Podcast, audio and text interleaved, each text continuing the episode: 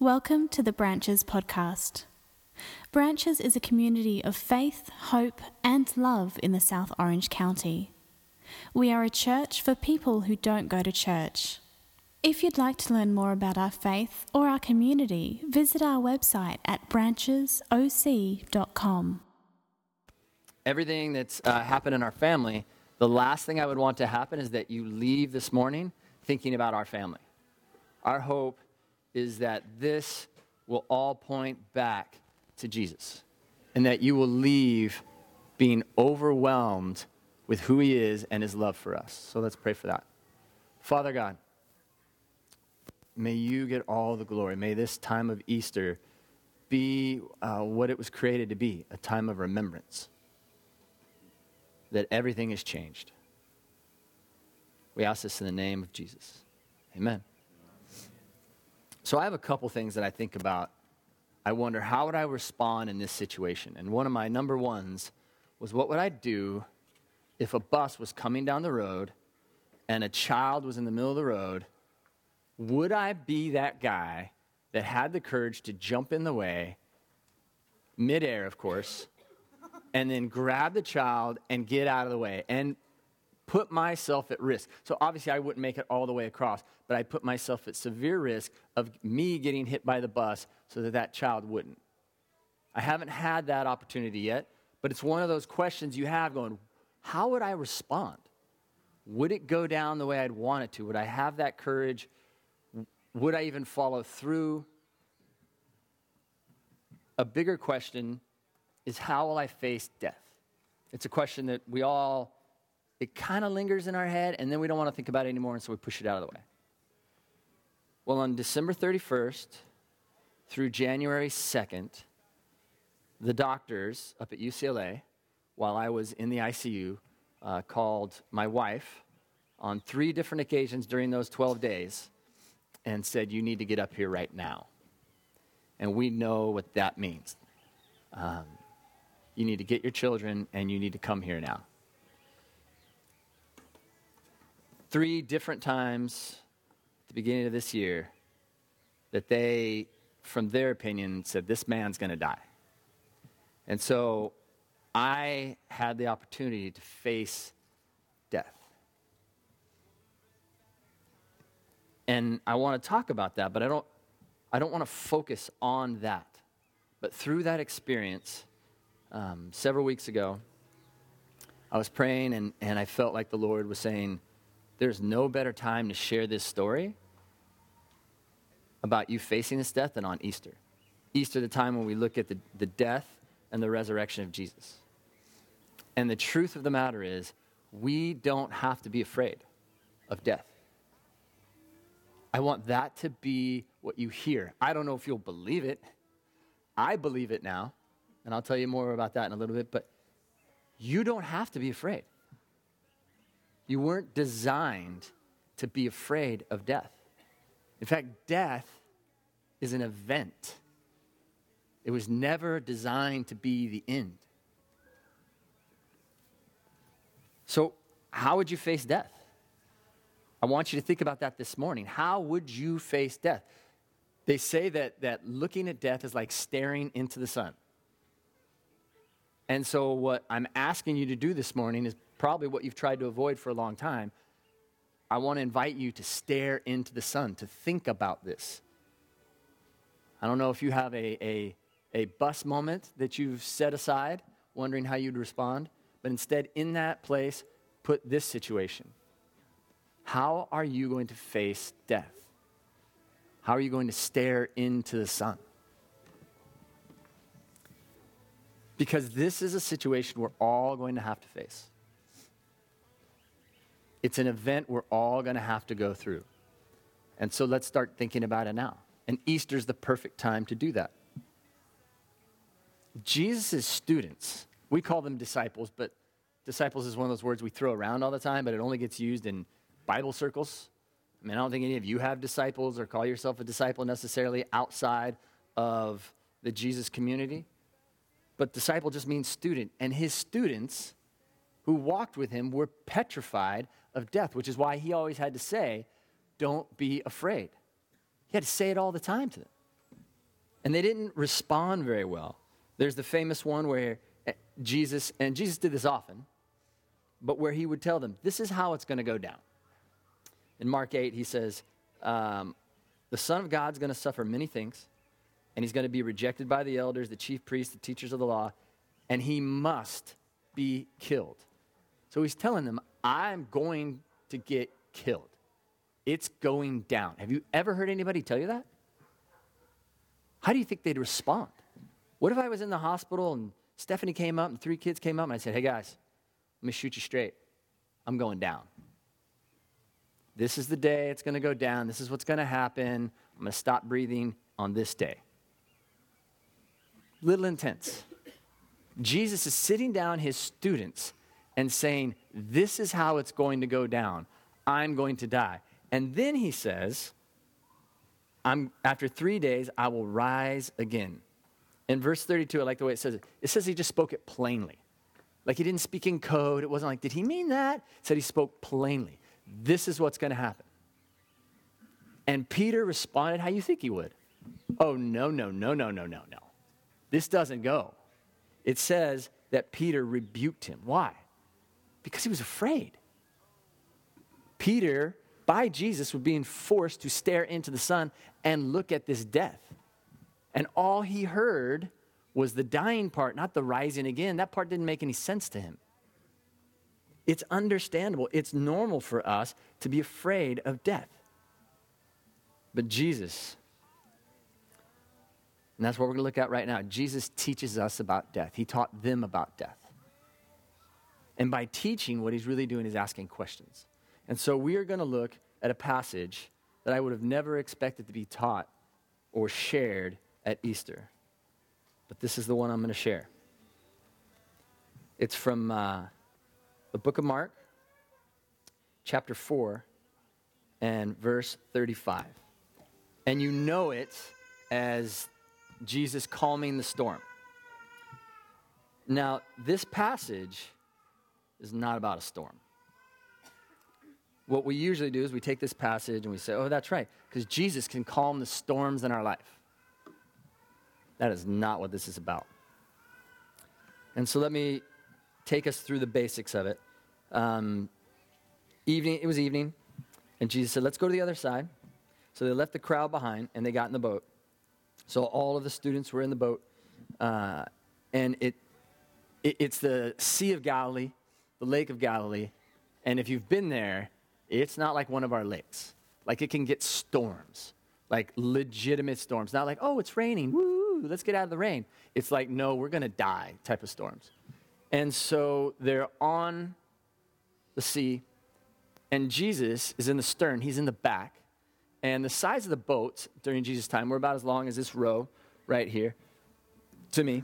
So about that long and about uh, seven feet wide. So they're all in there, and Jesus in a little ball, because that's the only room he could have in the back in the little space they had.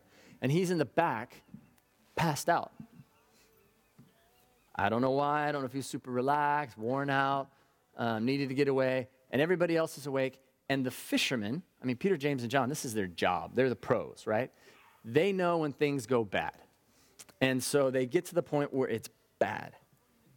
And they come to Jesus. And these experts of the sea say, Teacher, don't you care if we drown? They wake him up, which I would recommend you don't wake up the Son of God when he's sleeping. So he got up and Jesus rebukes the wind. Let that sink in for a second. Rebukes the wind. If you saw somebody do that, that'd throw you off your game, wouldn't it? That they even tried. Like, what's. Re- I say, stop, you! I mean, that's a rebuke, right? How dare you! That's a rebuke. And that's what he does. He rebukes the wind and the waves, and he says, Quiet, be still. And the wind died down, and it was completely calm. And typically, we take scriptures in the Bible and we twist it to make it work. Oh, yeah, that's right. So when I have storms in my life, we turn into an analogy. When I have difficult things going on in my life, Jesus can calm it. I just have to go to him And I have to say, hey, can you take my situation and can you fix it? But that's not what this is about. And then he says to the disciples, after the wind died down and it was completely calm, Jesus says, Why are you so afraid? Do you still have no faith? Or another way he says it is, Where is your trust? Where is your faith? Now you can look at this like he rebuked them, but he didn't. Would have said he rebuked his students. But he's asking them a question. And when you hear Jesus ask questions, he knows the answers. He's not asking them the question, going, Hey, you know, I don't really know. Why are you afraid? He wants them to ask the questions. He's a teacher. He wants his students to ask the question, Why are you afraid? You freaked out. You ran to me. What were you afraid of? What are you really afraid of? And where is your trust? Who do you trust? What do you trust in? That's the question for us this morning. I I was in the hospital and we had reached a point where I started realizing, oh, this is real. Because when I went in, the plan was, oh, we're going to do this surgery, and this is one of the steps, and you'll get healthy. And so I come in, and they're putting tubes in me, and I'm like, I'll just sit here for a little bit. I'll be home by Christmas. And I just kept staying there. And then it got to the point where I started shaking, I'm like, things are getting bad. What's going on? And they brought me up uh, to ICU. They said, We're going to bring you up there so you can have individual care. And it started dawning on me this is bad. And they took me up, and I said, uh, I need, I need the ventilator. I need something to go, I need the tube. I can't breathe.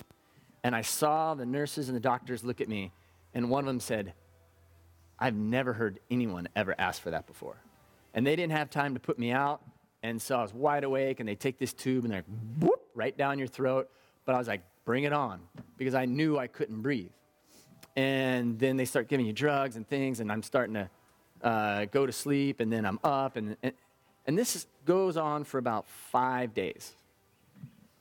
And in that period of time, I'm realizing it's getting more and more serious. And I'm starting to realize this is a possibility of life and death. Um, but something very surprising happened, something I, I never expected. On um, December 31st and January 1st, in that period of time, uh, they'd called Stephanie. She came up. My friends were told, you know, this is and my friends have repeated back to me, we were like, we, we thought that was it. That we just at all had accepted that you were going. And I had a unique time of prayer. I did not die. I did not go down some shooting tunnel of light. But I definitely had a unique moment of sitting with the Lord. And I knew that death was right there, the event of death but I also knew there was life. And I don't know how else to describe what I heard from the Lord, but it's much like the question that he asked the disciples. And it was a question, it wasn't a choice, it was just a question. And it was a question of do you want to come home? Do you want to come to heaven? Do you want to come to paradise? Or do you want to stay here? And like I said, I, it wasn't like he gave me the choice. He was asking me the desires of my heart. In the same way that he's asking these disciples Why are you afraid? Search yourself. What's going on inside of you? And I was facing that, and I was amazed because I never expected this. But I, am telling you, with all sincerity and honesty, I had not one ounce of fear. And it scared me. I'm like, I, I know what's going on, right? Like, I know that death and life are right here, but I have no fear. This is awesome. and as I thought about heaven, oh, I can't wait to be there. As I've shared with you before, and, and Stephanie's vision and seeing heaven, and other friends of ours, and uh, eyewitnesses that we've um, heard from, it's beautiful. It's better than anything you could imagine here. The music, the colors, the joy, there's no more tears. You're not in a cloud, you're not playing a harp. That's not heaven. That would suck. heaven is heaven is beautiful. Heaven has cities, heaven has countryside, heaven has oceans, heaven has some of the best left point breaks you'd ever imagine. It's and I'm not, I'm not just trying to make this stuff up. This is heaven.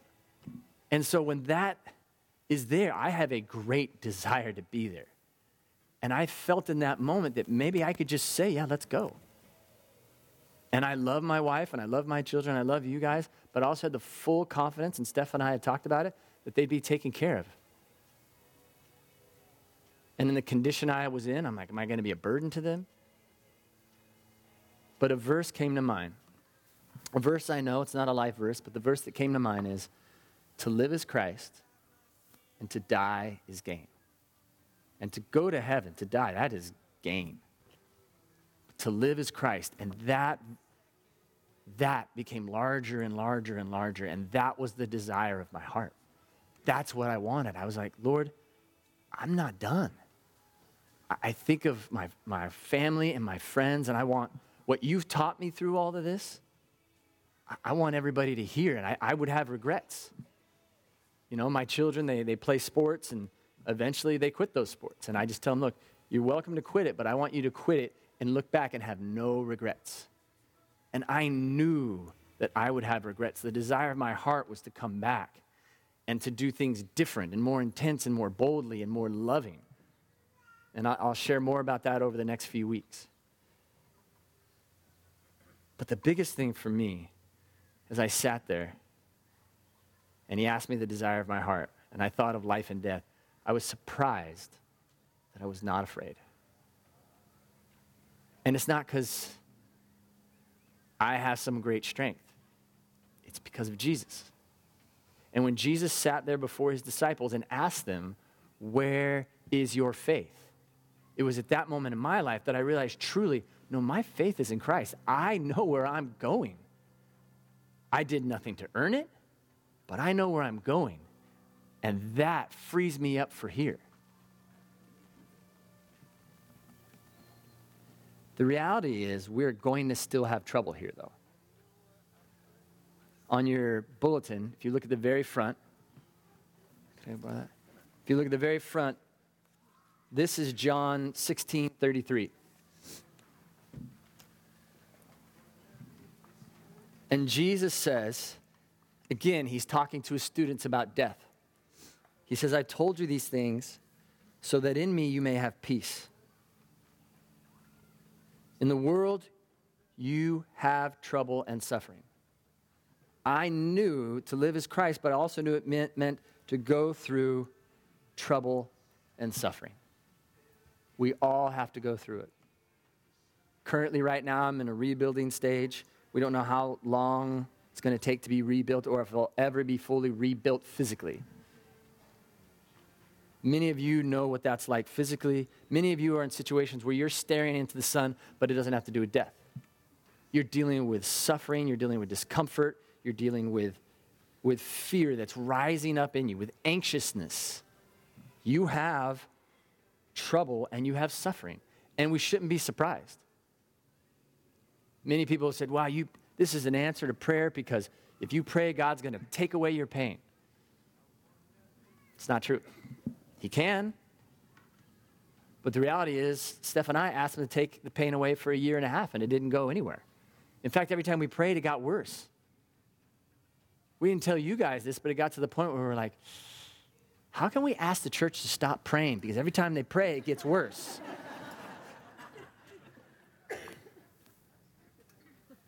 So we can't be surprised that we have trouble and suffering. But Jesus says this, but take courage. I have conquered the world. take courage. Some of your Bibles will say, be of good cheer. My favorite way of trans- tra- uh, translating that word courage or cheer, it says, be bold. I've conquered the world. Be hopeful. I've conquered the world. Be confident. I've conquered the world. Jesus came, lived, died, and rose again so that you could look at that and be bold and be confident and be of good cheer. He wants to set you free. I've taught that, I've preached that. But going through that moment, and I may have to go through it again, but going through that period of time, facing death, coming right there on the line, has given me so much courage, given me so much more boldness. Same for Stephanie. And it's given my children boldness. But the reality is, as a family, we're not going to lie about this. We're still dealing with trouble and suffering. We still have nightmares. We still, uh, my kids still see pictures. One of my children last night said, I, I wish you hadn't let me see dad with all the tubes hanging out. It was traumatic. Um, I asked Karis if I could share this. Um, she's been having nightmares. My eight year old daughter's been having nightmares of, of death, of her dying, of uh, our dog that we used to have dying. Um, it's scary. And so we sat down and talked about, you know, how we deal with it. And I told her, I said, I have the same kind of crazy dreams. Different, but dreams. I, I, I see those pictures that they took of me. Oh, you'll be happy down the road. I'm not ready to look at those pictures yet. To me, when I look at that, it causes trouble and suffering. I'm not ready yet. Not afraid of death, but I don't want to have to go through that moment again if I can avoid it. And so we're in that moment, we're on the couch, we're talking, and I look over at Keaton, and I know Keaton has had to deal with these fears before, and then with me going through this, he's had to deal with it again. So I said, Keaton, what advice would you have for Karis? And I was going to share Keaton's story, but I'm going to ask Keaton to come up. And I want him to share his counsel to Karis on how he faces death and the fear of death. So this is my son. I know he looks like he's um, my brother, but uh, he's going to briefly share. Well, what what I said to Karis was because I've had this before, and like when I was younger, uh, my dad told me this story.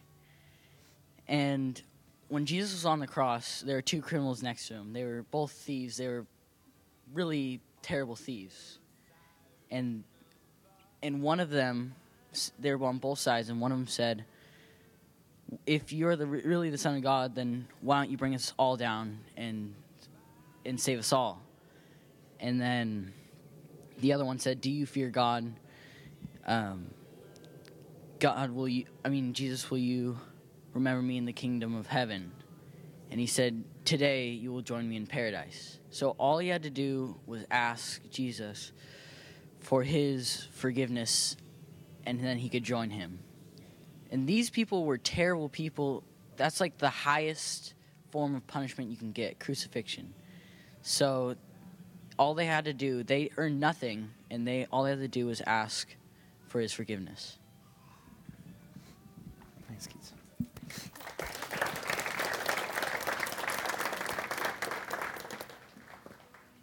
And so we're sitting on our couch, and Keaton's sharing that, holding Karis's hands. And that's the story of Easter. Literally, on Good Friday, Jesus is up on that cross. And that criminal has that little brief time of putting his trust in Jesus. Man, doesn't that seem unfair? Like, he hasn't even really changed his life, he hasn't earned it. And Jesus is saying, You will be with me in paradise. In fact, that guy doesn't even respect himself. He looks at the other criminal and he's like, We deserve this. That's how he views himself. We deserve this worst, the worst death you could possibly have crucifixion. We're not going to get into the details of it, but it's horrendous. And he says, I deserve this. And he looks at Jesus and says, Will you remember me when you enter in your kingdom? He doesn't even say, Will you bring me? Will you fix this? Hey, can you wipe this clean? He says, Will you remember me? He doesn't even want to go that far. And Jesus just freely gives it to him. You will be with me today in paradise, the place I talked about, the place that I wanted to be. I, my hope and my prayer for us is that you would leave knowing that God recklessly loves you.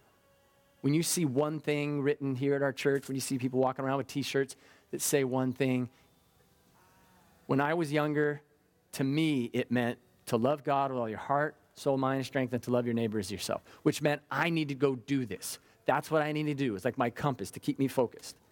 And through this whole process and walking with God through this, I felt like God was opening me up and going, It is not about you or what you do. It's about what I've done and how much I love you. When I woke up on January 1st and December 31st, when I woke up and Stephanie was holding me and she was, I was like, she loves me. She really unconditionally loves me. And it was so clear to me that God said, These are my hands, and I'm using her as my hands to let you know you got to stop fighting for my love. I love you. I'm doing all of this for you. I'll do whatever it takes. I will destroy your lungs if that's what has to be done to open up your eyes and your heart so that you can receive this limitless love that I have for you and for everyone else. And then as I sat there and we prayed, I was like, Lord, I want to come back and tell everybody about it. I'm going to be more bold. I'm going to do it differently. I'm going to get in people's faces if I have to. I will do whatever it takes so that they have the opportunity. You've got to teach me how to do this without screwing it up, but I want people to know this love that I know now. And I don't want to make it sound like I've always got it like right there figured out, but I know it. I know it. And here's the beauty perfect love casts out fear. That's why that fear wasn't there because of his love. It's all about him. We're going to pray for you.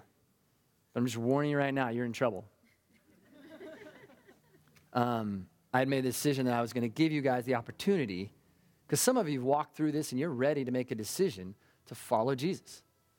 And let's face it, none of us really know what that means. We just walk it. But we know in our hearts, you'll get to that place where you're like, this is, this is where I put my trust. I'm not going to put it in the boat. I'm not going to put it in my finances. I'm not going to put it in my spouse. I'm not going to put it in, in my education. I'm not going to put it in my family. I'm not going to put it in my business.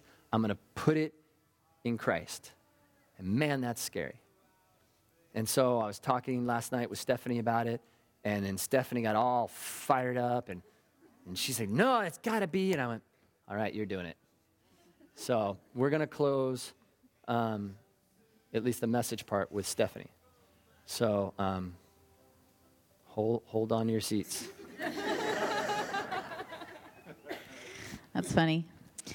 Um, no, I think that um, one of the biggest questions that when Boog and I were going through this, and he wasn't really uh, coherent, people kept asking me how I was doing and how I was getting through it and how I wasn't afraid. And I can't say it anymore that that God's love for me truly cast out every fear. There was never a moment that I felt fear ever because I knew that God had a perfect story, purpose, plan for what was happening in our lives. There was just no way that this nightmare could be lived if I didn't have the Lord. Like, I knew that He was with me. And when Boog was sharing with me the message, I said, I want everyone to have this. I don't want anyone to be afraid. I want to boldly ask them, like, do you want to be fearless? Do you want to know without a doubt that there is a God who loves you so much? Do you want that? Like, no more put your heads down, close your eyes, and pray. Like, stand up and tell me, yes, I want that. I want to feel confident that God loves me, that He has a plan for me, and a perfect story. No matter what stuff, I promised I wouldn't cuss. I have to walk through, I know that God is with me and that He will take away my fear.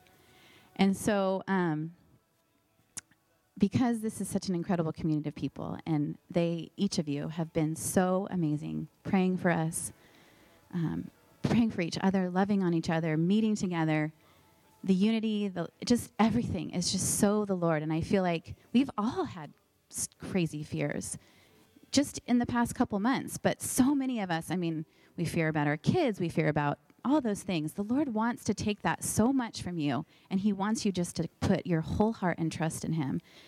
Um, and so basically, that just means you claiming that and saying that and accepting Him to do that. And so I'm going to go old school, and I'm going to ask you to be bold and to be courageous and to stand up. And we are going to watch and we are going to pray. I mean, I'm, I'm, I would stand up, like, even if whatever. But, um, you know, to say, yes, I want that. And we as a community of believers will be here with you, excited. That is Easter. That is why he rose, because we can live fearlessly. Um, so I'm going to ask that you would stand up and we will pray with you. And we will excitedly accept this fearless, incredible love that God has for us today and forever. So stand up.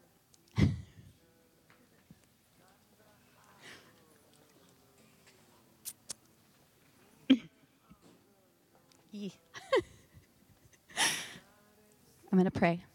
And I'm just so grateful that you guys are willing to let go of your fears and cling to a Father who will hold you and walk with you through the worst of circumstances. Father God, we love you. And we ask that you would take our fear, that you would fill us with your love, your perfect, incredible, reckless love. We want it, we need it, we can't live without it. And we praise you for sending your son to die on a cross for us so that we can celebrate life in a way that no other religion can.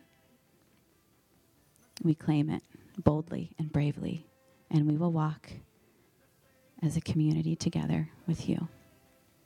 We pray these things in your precious name. Amen.